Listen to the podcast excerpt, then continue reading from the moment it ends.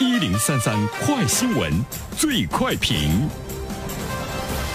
焦点事件快速点评：就医时会看到“老年人优先、军人优先”这样的字样很常见。可是西安的一家医院最近近日贴出了一个“高层次人才优先就诊”的告示。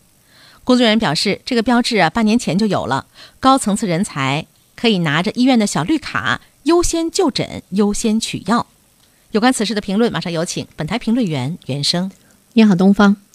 老年人优先，军人优先，这是法律呢赋予的权利哈。但是我们现在看到了有高层次人才优先，无独有偶，这样的事情不单单呢是在这个西安，在长沙、在郑州、在安徽，在我们就近的一座城市沈阳，呃，一些医院都推出了高层次人才优先就诊的这种告示。这件事儿怎么来看？我想从两方面来谈一谈。首先呢，我觉得它是地方政府共识和民众共识产生了严重的分歧，最终谁会胜出，我们拭目以待。地方政府的共识呢，是一种特权思维的。前一段时间，很多的地方政府，尤其是二线城市的，在吸引人才的过程中呢，到医院就诊优先。已经呢是他们打出来的一个招牌，包括呢有的地方他给这个高层次人才发这个德才卡，不单单是在医疗保障，比如说在入户，在。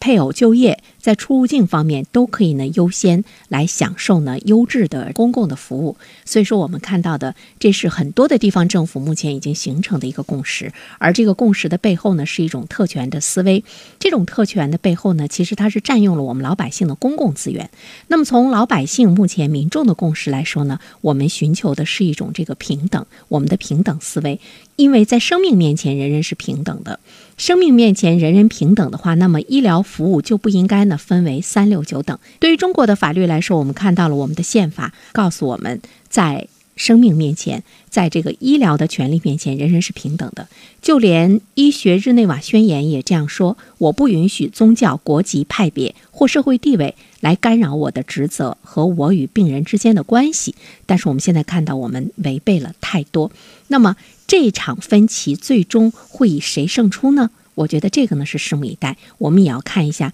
对于公共资源的这种平等的意识，我们的政府能不能更早的去清醒？第二方面呢？之所以我们看到了这么大的分歧，主要呢是一个是公共意识的觉醒，再一方面我要重点说的是，是我们民众在这方面的一种这个焦虑感，因为我们觉得以前我们觉得平等的区域，你会看到越来越多的不平等，它给了所谓的高层次人才，给了所谓的特权阶层，那么这是呢对公共资源被剥夺的一一种这个焦虑。其实公共资源被剥夺以前也有，我们以前看到的是一种特权阶层和公共资源服务之间的一种交换。比如说，我们看到的高干病房，我们看到的一些这个所谓的领导层的这个绿色的通道，它也是一种不公平，它是一种特权。和这个公共资源的一种交换，相对比来说做的可能会隐秘，而不是呢这个广而告之。再一方面的话呢，其实未来来说，公共资源被剥夺，还有一个就是金钱购买，谁有钱多，他会购买更高端的服务，